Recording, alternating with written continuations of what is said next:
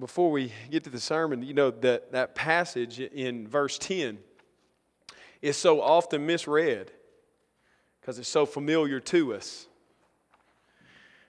I've misread it for years. Do you notice the preposition in the last verse? For I tell you, there is so there is joy. What? Before the angels of God. So often we read that and think it's the angels who are rejoicing. But the text says that the joy is happening in front of, before them. Who's rejoicing? Who's happy? Who's celebrating the return of a sinner? God.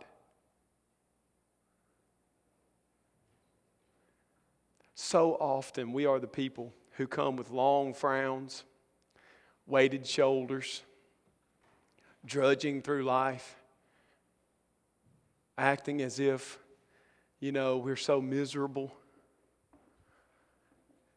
It would be helpful, I think, for us on a daily basis to look at, in our mind's eye and our spirit's eye, look if we can through prayer and the word at the throne room of heaven.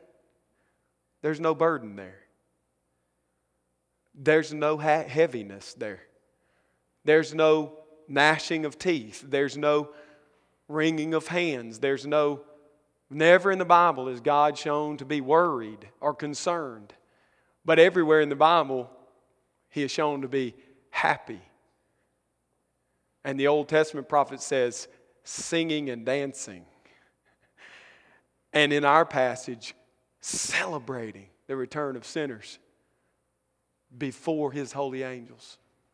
I tell you, there is more joy in heaven from God over the return of one lost sinner than over the 99 who were never lost. It's a beautiful statement from Jesus, and we would do well as evangelicals in this day to re, grab hold of that joy of God. Enjoy God. Don't grit your teeth and bear God. Don't struggle along white knuckling it, hoping you know you can just hang on till it's the end comes. Let's rejoice in God. Let's be happy before God. This is, uh, this is the call, you know, of, of really the entire new covenant.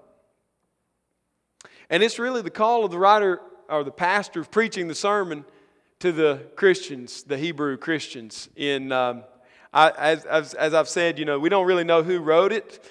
Uh, I gave a, a guess. Um, and we don't really know who it's written to, but I gave a guess at that also. And if you weren't here, my, my assumption or my belief after study is that Apollos wrote it or preached it first, and it was recorded and sent to Hebrew Christians in Rome. Um, and so, regardless of whether it was sent by Apollos or someone else, or regardless of whether it was sent to Rome or to another region, it was sent to Christians in the church who were struggling, and their struggle was becoming increased. They were facing more and more and more suffering and persecution. And he's going to say later, You've resisted, but not to the point of shedding blood. In other words, he leaves the door open that that's coming. You haven't done it yet, but expect that in the coming days. And then he beckons them to go outside the camp and identify with Jesus rather than identifying with the establishment of the Jewish religion of their day. Don't go back, he's saying to them. He's warning them. We've come now to the first warning passage in the letter to the Hebrews, the very first of five warning passages. And uh, this first of the five is a specific warning to those in the church dealing with the temptation toward apostasy. There is a temptation for those inside the church to turn away from their faith, to walk away. Apostasy can be defined as falling away from the faith. Or we might say it's the act of renouncing a previously professed belief. You've said, I am a Christian. I hold to the gospel. I believe in Jesus Christ. And then at a later time, you walk away from that profession and you return to the world. It's, it's clear in the New Testament that this was happening early in church history. This is happening in the day of the apostles. It's not like it started in 2000, you know, or at the turn of the 19th century or the 20th century. It happened from the very beginning. We see that there are those inside the church gathering for worship on a regular basis who are not part of the church. The they're part of the outward church, but not the inward church, not the real universal church. John famously warned about these people.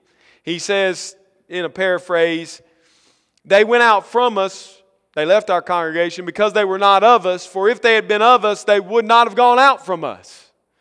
And Paul warns the Ephesus elders in his last address to them that there would be those who would come up from within them who wore sheep's clothing but were inwardly ravenous wolves that would seek to destroy the flock. And he's warning these elders you, as shepherds, you, as overseers, your job, your function, one of your main goals is to find these deceptive, apostate teachers and move them out of the congregation, discipline them out of the congregation so they don't harm the sheep. But today I want to spend time focused in our text Hebrews 2 1 through 4. Not so much on apostate teachers. Oh, that's the fun one. You know, we can stand in the pulpit and we can rail against teachers who we assume are not among us. That's easy to do. We don't know them. They live cities away most of the time or across the interstate or wherever. And we just get in our pulpit and hammer on them, you know, and they're, they're nowhere to be found. I don't want us to focus on apostate teachers. Although, if you're an apostate teacher, I hope to find you out But that's not really the focus for all of us. I'm really not talking about your high school buddy who, when you were going to youth group, got baptized with you, and then now he's off in the world somewhere living like an atheist. He's denied his faith, he's walked away. That's really not who I want to focus on today, and I don't think that's who this text is wanting to focus on. I want us to focus on ourselves. Now, Listen, I know. it's, it's clear, you know. Some of you are saying, just as I said that, well, this is not really for me. I'm a Christian. I mean, I'm a real Christian. There's no way I would ever apostatize. I would never walk away. And my conjecture to you would be that's the same response our pastor probably heard from his congregation. Preacher must be on somebody else today. He's not talking to me. And I want to say to you if that was your first thought, you more than anyone need to listen to the warning of this passage. If you have become so haughty and arrogant that you believe it is impossible that you are a phony, then I would contend with you that you have stopped wrestling with your salvation you have possibly let go before the dawn. Your hip is not broken yet. We must wrestle with the truths of the gospel. We must wrestle with them. I'm not talking about that as if you're wrestling because you necessarily doubt. But we must constantly hold the gospel before our eyes, the truth of God's word before our eyes, to examine, I let it examine us, me first, and then my family, and then the church I'm a part of, the community of faith I'm part of, before we ever look outside those realms to the outside world. We must start with ourselves, and that's what the pastor here wants us to do. Our evangelical churches are awash with false teaching of easy grace, or also known, if you grew up in the 70s, easy believism. It, it's, a, it's a really insidious thing. It started um, really in the early uh, 1900s uh, in this country. It was around before then, but it was kind of put down in writing formally in this country in C.I. Scofield's study Bible he spoke of three categories of people in the world. One was the lost man, secondly, was the spiritual man, and third was the carnal Christian. And this was picked up, this teaching was picked up by others. Lewis Sperry Chafer uh, picked this teaching up, although he is a great pastor and a very good teacher and very respected by me and others. This he misunderstood. And he began to teach it in such a way that his students at Dallas began to go further than he went. And then there was a man by the name of Zane Hodge, a professor there of the New Testament, who began to teach that you and I could bow our knee and say the sinner's prayer, knowing full well that we did not believe what we were praying. And because we prayed that prayer, God was bound to save us. Then we could go on our merry way. We can live however we want to live. God's bound to save anyone who prays the prayer. Now, he would then say, so we don't slander him, most people that pray that prayer eventually become under the lordship of Jesus.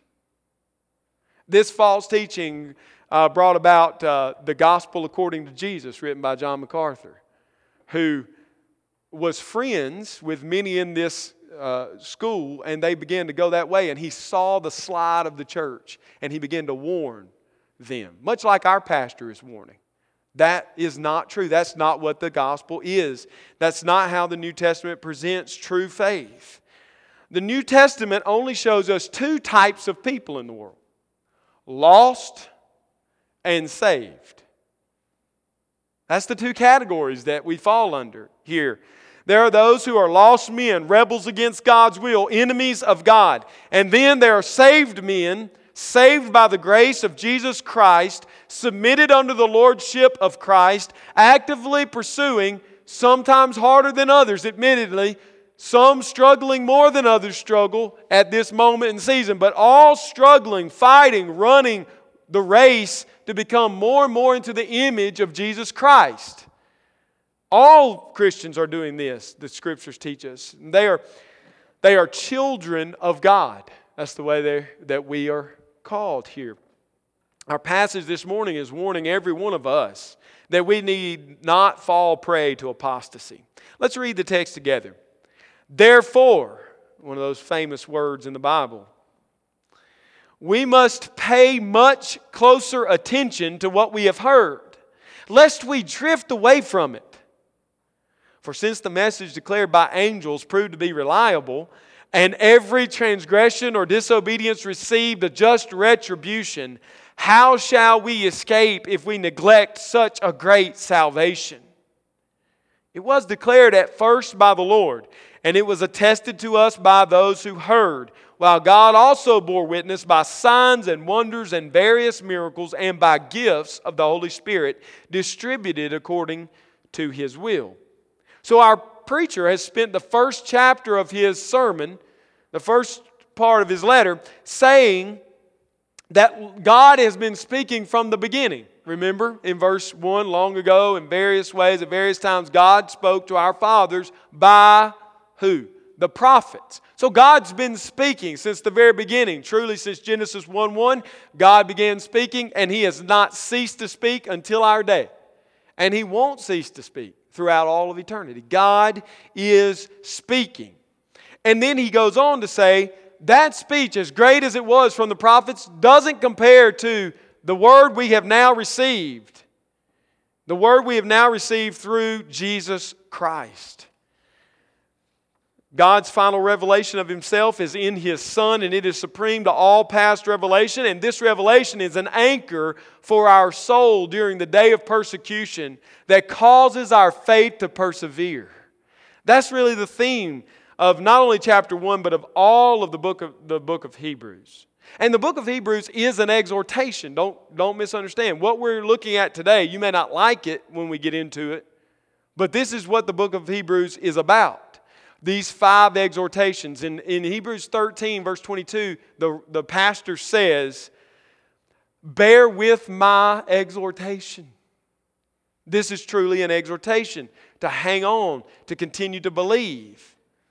What are we to believe in? Well, he says we are to believe in Jesus, who is the Son. He's the creator and the sustainer of the world. He's the exact imprint of God's being, the radiance of God's glory, and He is the substitutionary atoning sacrifice which has propitiated the wrath of God against his children, and now he has sat down at the right hand of the Father, and he is ruling and reigning there until the consummation of the kingdom when it will appear when he comes. He's already ruling and reigning, and then it will be consummated when he comes. And he will bring with him not only the angels, but he will bring with him all those who have gone to sleep or died with faith. And he will bring them and he will resurrect their bodies, and all of his enemies will be as a footstool under his feet. He will crush all oppression. He will end all resistance. He will finally submit all people everywhere. The pastor says, then worship him.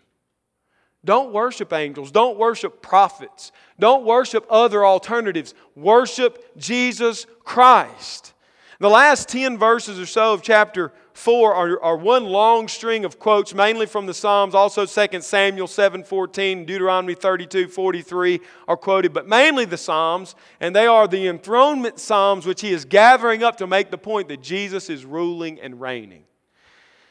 And now we come to the end, and he says of chapter 4, He is greater than the ministering spirits because they are here to serve you, and He was here to save you. He's greater than the angels. And that catches us to where we are today. In chapter 2, verse 1. And so I want to make three quick observations, points with you, with some subpoints to help us understand and flesh this out. First of all, we see in this text we must give ourselves to what we have heard in the gospel. We must give ourselves to what we have heard in the gospel, or else we will drift away. It's not that we will maybe drift away. If you're not on attention to what you have heard taught in the gospel, it is definitely going to happen. You will drift away. So let's, let's think about that statement. That's a big statement. It comes from verse 1. Therefore, we must pay much closer attention to what we have heard, lest we drift away from it. Al Mohler was preaching on this text, and he said in the chapel at Southern, and he said, I had a second grade teacher who would constantly carry a yardstick around, and she would slap her thigh at the same time that she said, Children, listen! He said, He's never said that, like, listen to me when he's preaching because of that. It's like left scars on him. Right? Here's a guy who loved education, wanted to be at school. Uh, was sad that in kindergarten, he didn't get to go to kindergarten, went to first grade. He's a brilliant man, by the way. He goes, first day, comes home, mom says, Well, Al, how did it go? And he said, I'm not going back. And they said, Why? He said, Because I haven't learned to read yet. It was the first day of first grade. He wanted to learn to read. It's time to get moving with this education thing. By the second grade, he had decided, I don't want to go back again. First day of second grade, she says the same thing. How did it go? And he says, I don't want to go back. And she thinks, well, he knows how to read. What's going on now? Well, she's got this yardstick, Mama, and she whacks us with it and says, Listen, listen. But that's exactly what our pastor is doing gently, forcefully, very forcefully, whacking us to say, and whacking his first audience to say, Therefore, based on the ground of doctrine that I've taught you already in the first chapter, listen to what I'm saying to you. If you don't hold on to the gospel, if you don't anchor your life in the bedrock, sure foundation of the truth of Jesus Christ, you will drift into apostasy. It's not you might do it, you will do it. Therefore, this word points us back up into the text, and then it draws us into pay much closer attention to what you have heard. Let me just say this the, the terms here that are translated must pay much closer attention and drift away are nautical terms. Now, I know they don't look that way to us, and the Jewish people were not sailors which tells us, again, another clue these are Hellenists that he's writing to because the Greeks were a sailing people. The Jews were a land people. It's, it's kind of a quip, but the rabbi once was asked, Rabbi, why don't we sail? He says, because we are people of the promised land, not the promised sea. That was said in the rabbinical school, supposedly. I wasn't there, believe it or not.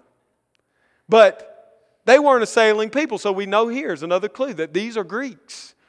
Hebrew people, Jewish descent, but growing up in a Greek culture, they know about sailing. And so what we have are two nautical terms not used a lot in the, in the, in the New Testament, very much at all. What they mean is this when you're starting out on a journey and you're setting sail into the open sea, if you're off, if you've drifted just a little from course, you may not even recognize it. Do you know that? Very often, when you're out there on the open sea and there's no sight line to look at an island and say, okay, I know what that island is. That's how I can adjust my position to that. If you just set out without being on course, before you get to Africa across the Atlantic Ocean, you may end up in Antarctica. Right? And, and you may think all the while, we're getting closer. We got to be coming into port here before long. Many sailors in the ancient world died on their journeys when they lost course and did not realize that they had lost course. You could just sail on and on back then and never reach a land, starve to death, go without water. What he's saying to them is this is what happens if you don't have someone paying attention. If you yourself are not paying attention, you will drift off course. And it's not necessarily that you're going to see it. It doesn't often happen like that, does it? It just incrementally drifts until one day you're so far away you can't find it. I think about the carnival fantasy right now. It's headed toward Nassau, Bahama with two of my most prized possessions on it. Somebody better have a read on where they're headed. Right? Precious cargo is aboard. I expect it back on Thursday. Right? I mean, if your loved one was getting on a boat, wouldn't you want to say to them, How many years' experience do you have, Captain? Let's make certain that we have this thing right. We understand how to use these instruments and get where we're headed. Therefore, someone must be, you must be paying attention to what you've already heard. And in that, you have your second word. Your first is that, you're, that you've got to uh, pay close attention. The second word in this text, or thought in this text, is to what you have heard. What was it that the Hebrew Christians had heard? They had heard the truth of the gospel. Now, this is where I want to speak to the children. Children, listen to me. Pay attention. You already, at a young age, have heard so many times the truth of the gospel. Your daddies and mothers teach you at home. The pastors of this church teach you. Your Sunday school teachers are teaching you you need to pay attention. You need to not only hear it, but you need to hear in your inner man what you are being told. If you don't, you will drift away. I, one of the biggest concerns I have for our body is that our children grow up in such an environment that they assume the faith. If we're not careful, they'll just, I'm a Christian. Well, why are you a Christian? Well, because that's what, that's what we are. We're Christians. And you ask them questions, you think, I'm going to question them to see if they understand the gospel. And you start asking questions, guess what? The children here know the answers. They give you, they spout the answers. But if they don't hear it, children, if you don't really hear it, not just with these ears, but with the ears of your inner man, if you don't hear it, if you don't plead with God to send His Spirit to you that you might hear it, and then own it, you will wake up one day, I'm afraid, drifted way off course. And it not only happens to little kids, does it? It happens to mommies and daddies too. You think, well, it doesn't really hurt to listen to this pastor a few times, but you know he's an infamous other gospel guy. You think, I kind of like him. He's entertaining. I, he, he tells good jokes. And you let his teaching come into your heart and into your mind. And you don't pay attention to what you've heard. You don't judge all things by the truth of the gospel. And you begin to take in bad teaching. And that course correction isn't made. And you just keep going, sailing. What you think is the right direction into the wrong direction. So many of us are in danger of this. I want everyone to realize that not only are we to pay attention to what we have heard, but this idea of drifting is universal. the drift in our life occurs. Our lives will drift away from the truth of the gospel unless we pay close attention. That's what the verse says, isn't it? We must pay much closer attention. Why? Lest we drift away from it. What? What we've heard, the gospel. We have to pay attention. Your life can drift into one of at least one of two ways. Your life can drift into legalism. Now, this is the one that particularly strikes people like us, our stripe, our kind, okay? You know, it's just simple step from Jesus paid it all. All to him I owe. Sin had left a crimson stain. He washed it white as snow. That song is filled with gospel truth. Jesus did everything necessary to pay for our sins. And it's a simple step from there to, yeah, but he did, but, you know, we, we, we also need to keep the law. We need to keep the law. What law? God's law. We got to keep it. We got to make sure that we do everything according to it. Well, what, what things? All of them. We need to circumcise our children. We need to wear our hair a certain length. We need to not wear mixed fabric. We need to not eat meat offered to idols. We need, we need to keep the code. How do I know it's easy to make that step? Because many in our writer's day were making the step. As a matter of fact, I think some in this congregation are thinking, you know, it'd be easier just to go back to the synagogue and live the way Jewish religious people live. And he's saying to them, Your life is drifting if you do that. Pay attention to what you've heard. They tried to make that the case in Paul's life, right? With Timothy. Circumcising Paul and require all of the Gentiles to be circumcised. And Paul said no. And then he had to go talk to the church council, and they approved his gospel. And he went out from them preaching the truth of the gospel. Why? Because if they had added circumcision to the truth that Jesus paid it all, they would be drifting. They would be walking away into a stricter, into a stricter teaching than the gospel. Grace is too gracy. It's too free. It's too loosey goosey. People are going to start living sinful lives if you preach this way, Paul. You got to add some regulations. Paul said, No, it's okay. I'll, I'll run the risk, right? This is the truth. We will preach in such a way that men will be set free by the gospel of Jesus Christ to live in Christ. And we will trust that His Spirit will safely guide them in that way. But you can also drift into liberalism. Now, this one's not as often the case in our churches, but it's the case in many churches, isn't it? Well, you know, what's the big deal that we focus rather on curing AIDS than preaching the gospel. AIDS is a serious issue in our world. We need to be preaching about that and teaching about that and getting people mobilized in that. What's the big deal if we uh, focus on the fact that, that God loves all people? I mean, God does love all people, right? Let's just focus on that. Let's don't talk about judgment, hell, sin, Let's just leave those out. We'll just teach about God's love. Heaven wins, love wins.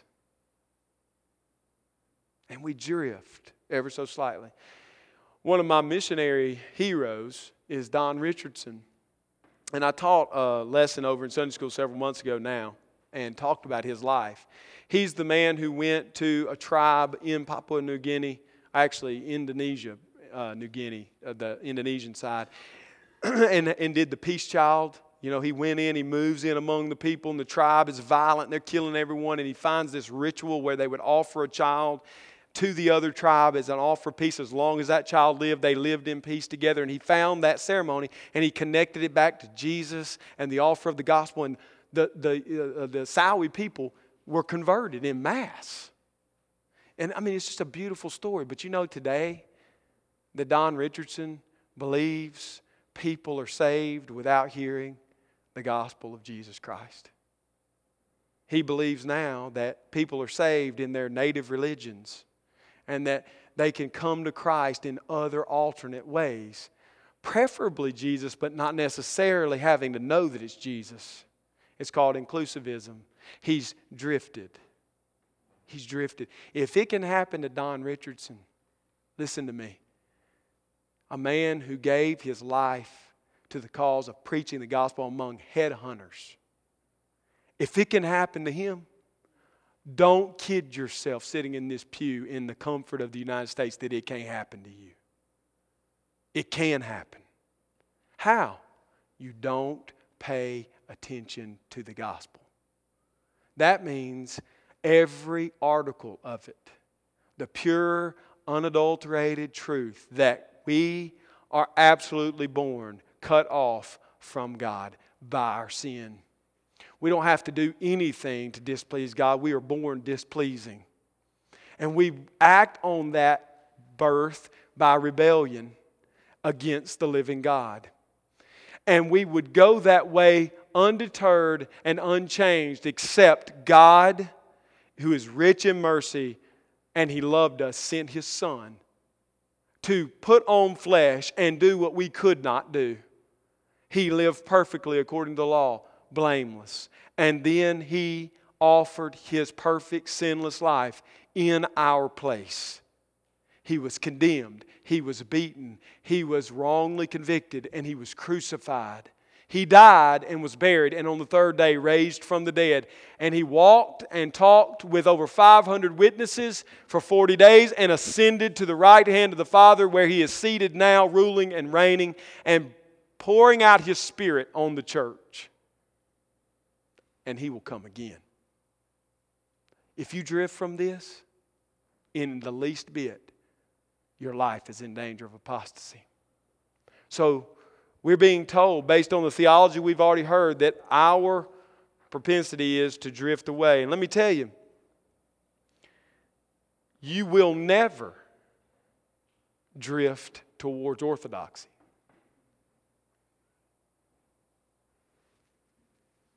If you begin to kick it into neutral and you've run hard and you're tired and you say, I'm just going to take a break. I'm, not, I'm going to take a break from this Christian stuff. I'm just going to kind of live my life. You will immediately begin to drift, not towards the truth, but away from it. No one ever woke up one day and said, You know what? Strange. I hadn't really done anything, but I kind of feel closer to God. And two weeks later, he wakes up and says, I don't know what's happened to me. I've started doing all these you know, things that look a lot like Jesus. What's going on in my life? I must be drifting towards Jesus. Nobody, not one person in all of world history has ever drifted that way. You drift the other way. You will either put your foot in the ground and drive and strive to walk with your Lord every day, or you will drift away. Therefore, let us pay much closer attention to the things we have heard, lest we drift away. That's the warning. Second, God gave just retribution to those who rejected His word at Mount Sinai. Now, He gives an example of what God does to those who drift away. Verse 2 For since the message declared by angels proved to be reliable, and every transgression or disobedience received a just retribution. God delivered the law at Mount Sinai through the ministry of angels, and the law is true. That's, that's basically what he's saying here at the beginning of verse 2. Now you may say, now wait a minute. Where do we know, how do we know that God gave the law to Moses through angels? Well, it's not at Exodus 19 and 20. But later in Deuteronomy 33 2, when, when Moses is near to death and is giving his last charge to the people of Israel. He says, God, who came to us at Sinai and then from Sinai to Paran, came to us in the tens of thousands of his angels. That was his blessing to them. That God came to him or to them through the angels. So, what we know happened at Mount Sinai is God's finger wrote the Ten Commandments. And what the way that happened was through the ministry of the angels. Acts, just hold your place here. Acts chapter 7 in the New Testament makes this abundantly clear. The message of Stephen just before he's stoned to death in Acts 7, verse 38, he's just recounting the story of the receiving of the law. And he, and he says in verse 38 This is the one who was in the congregation in the wilderness with the angel who spoke to him at Mount Sinai, and with our fathers he received living oracles to give to us.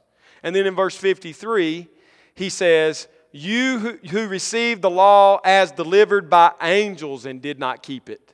So here, Stephen makes it abundantly clear the angels dispersed the law. Paul does it in Galatians chapter 3, verse 19. In Galatians chapter 3, verse 19, as a way for Paul to show that the promise to Abraham is supreme. The, the promise to Abraham was delivered by who? From God directly to Abraham. But the, but the law came then. And so, did the law change the promise to Abraham? No, the law couldn't change the promise to Abraham. Well, then, what he does in verse 19 is shows that the angels gave the promise the, the angels gave the law to Moses. The promise was given directly from God to Abraham, but the law was mediated through angels. Why then the law? Verse 19. It was added because of transgression until the offspring should come to whom the promise had been made, and it was put in place through angels by an intermediary. So the law was delivered by the angels. And our pastor here, who has said, listen, you've got to pay close attention to what you've heard the gospel. If you don't, you will drift away. Now, he immediately goes to an example, the example of the old covenant, and says, Listen, they received an old covenant, and that old covenant came through angels to them, and it was reliable. The law is not less valid because it came through angels. As truly every word an angel has ever spoken is true because they're the holy angels and they come from God with messages for his people. So it's not that the law was less True, it was true. But what he's setting up is a lesser and greater comparison. He's saying, listen, if God didn't spare those who drifted away from the law that was delivered by angels, he's going to ask the question, how shall we escape if we neglect so great a salvation? He's going to the greater. He's saying, This is great. The law is great. It was delivered by angels. It should have been obeyed, but people didn't obey. They drifted away and they received their just retribution so, how will you escape if you neglect the salvation He delivered to you by His Son? He's building an argument. It's a legal defense, really, is what it is. Valid, the word reliable in the, in the ESV, valid in verse 2. The word just in verse 2. If you look down, and, uh, and every transgression or disobedience received a just retribution. That, that word just, declared to us in verse 3.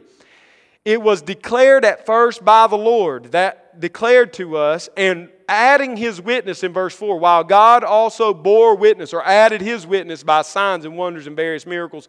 All of those terms, valid, just, um, added his witness to, declared to us, all of those are legal terms. They're like in a courtroom.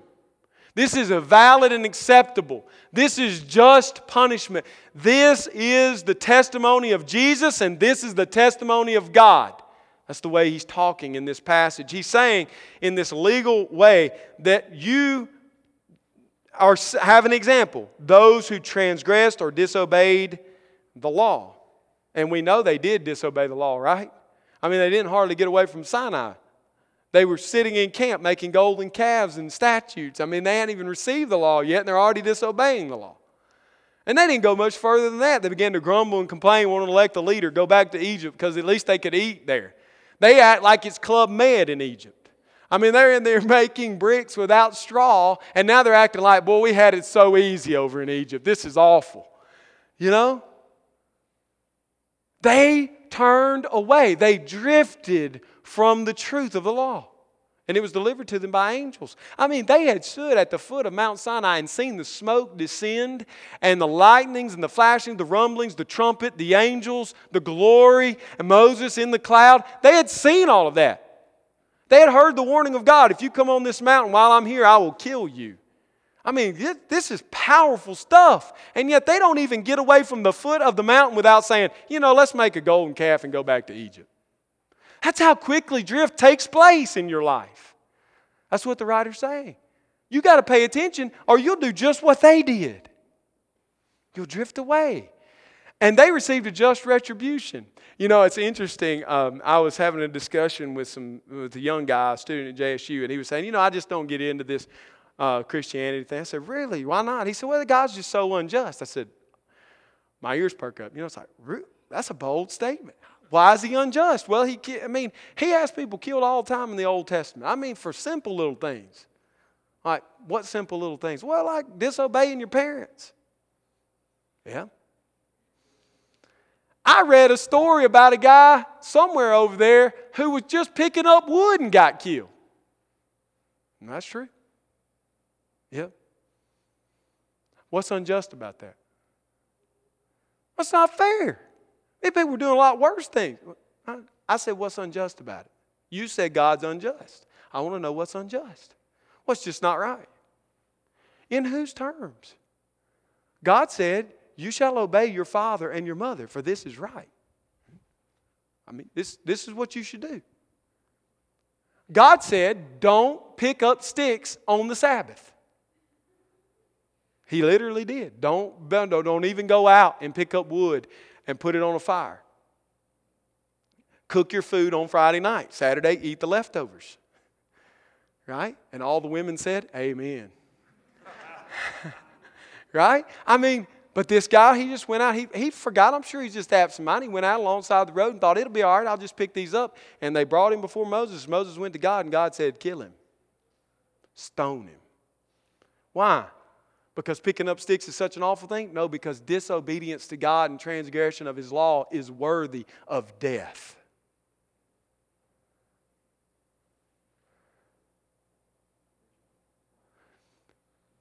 I deserve to die. You deserve to die. God is not unjust. And He gave just punishment, retribution for sin in the Old Covenant, delivered to them by God through angels on Mount Sinai. Now, if they did not escape, how will we escape now that He's delivered the word to us through His Son?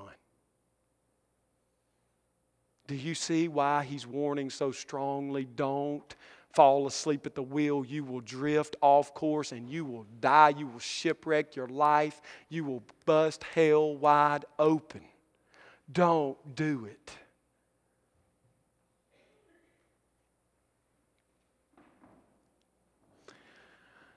Third, we will not escape if we reject this great salvation, declared to us by Christ, continued through the apostles, and confirmed by the wonders of God. Now, quickly, I want to move to a close here in this end. How shall we escape if we neglect such a great salvation? That question just begs the answer we won't get out, we won't escape, we will die. It was declared at first by the Lord, and then attested to us by His men, by those after him who saw him and heard him, the apostles. Which is, by the way, I gave you this earlier, but that's why I believe this wasn't Paul. Paul received his gospel from the Lord.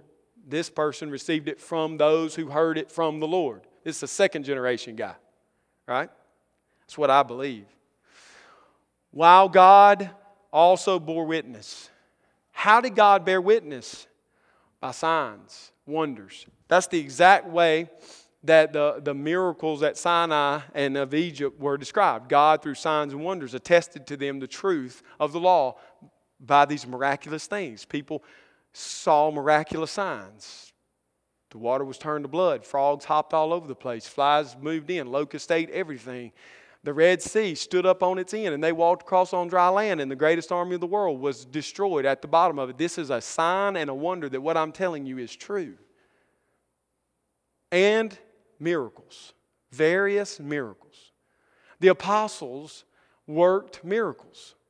Like what? Well, like people fell out of windows and died during long sermons, and then Paul laid over the top of him and he lived.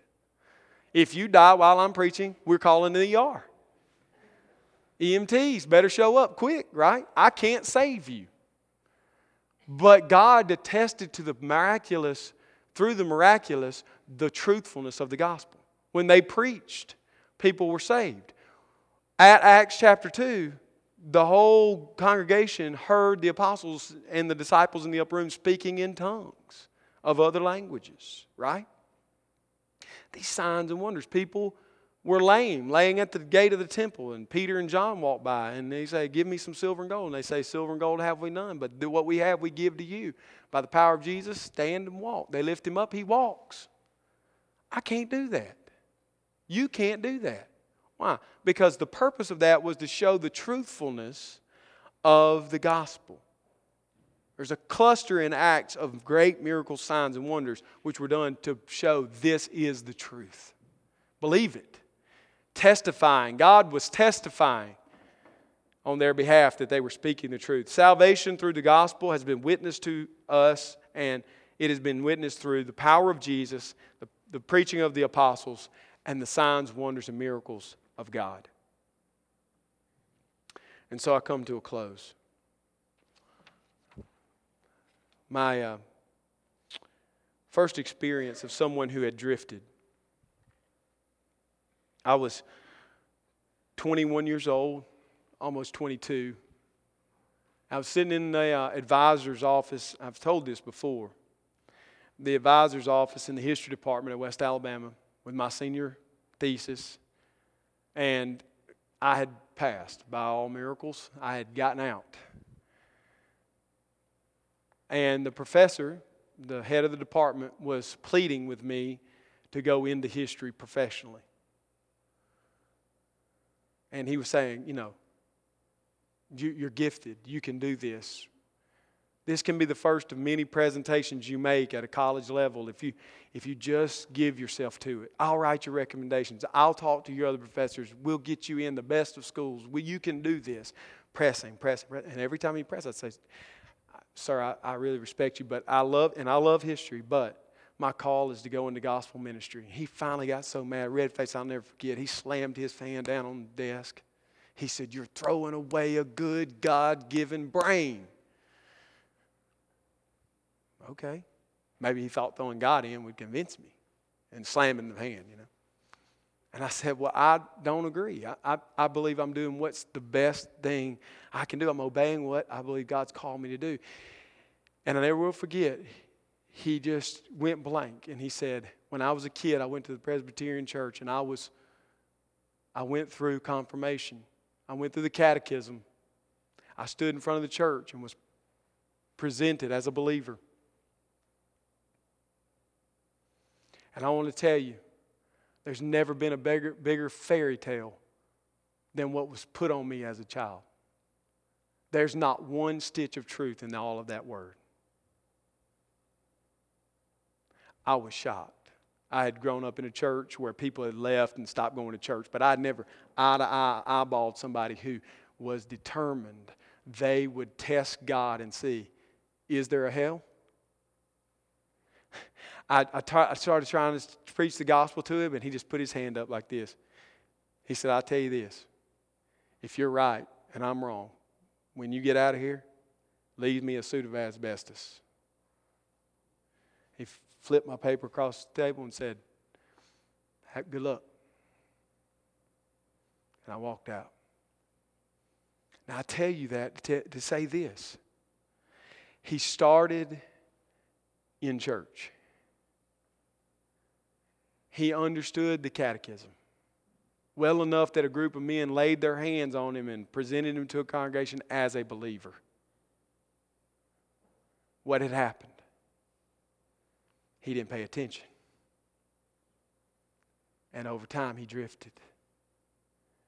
And then he was hardened in his unbelief. He died in a car wreck just a few years ago, drunk.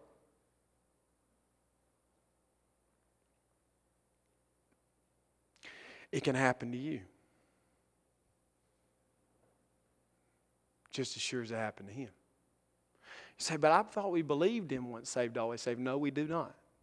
We do not believe that. That, that is a lie. What? Yes. We believe in the perseverance of the saints. What's the difference? The difference is those who are saved continue in the faith. The proof is in the pudding. The final word is written on your headstone. Until then, you wrestle with your salvation. You work out your salvation in fear and trembling. You never let go of the wheel and just say, I'm in. It's all good. I'll live how I want. You fight the good fight. You run the course. You finish the race. That's what we believe. And if you don't, then we will say, have to say, that person went out from us because they were not of us. If they'd been of us, they would have persevered to the end, but they didn't because they weren't of us. The final words never spoken until death. Keep running the race. That's the warning here. And just as we close, as we head into the other sermons and the warning passages, I want to recommend to you a work by Tom Schreiner, who's my professor at Louisville. And um, he wrote a book on the warning passage of Hebrews because too many Christians think these are theoretical. They don't really, it doesn't really happen. You know, you don't really lose your faith.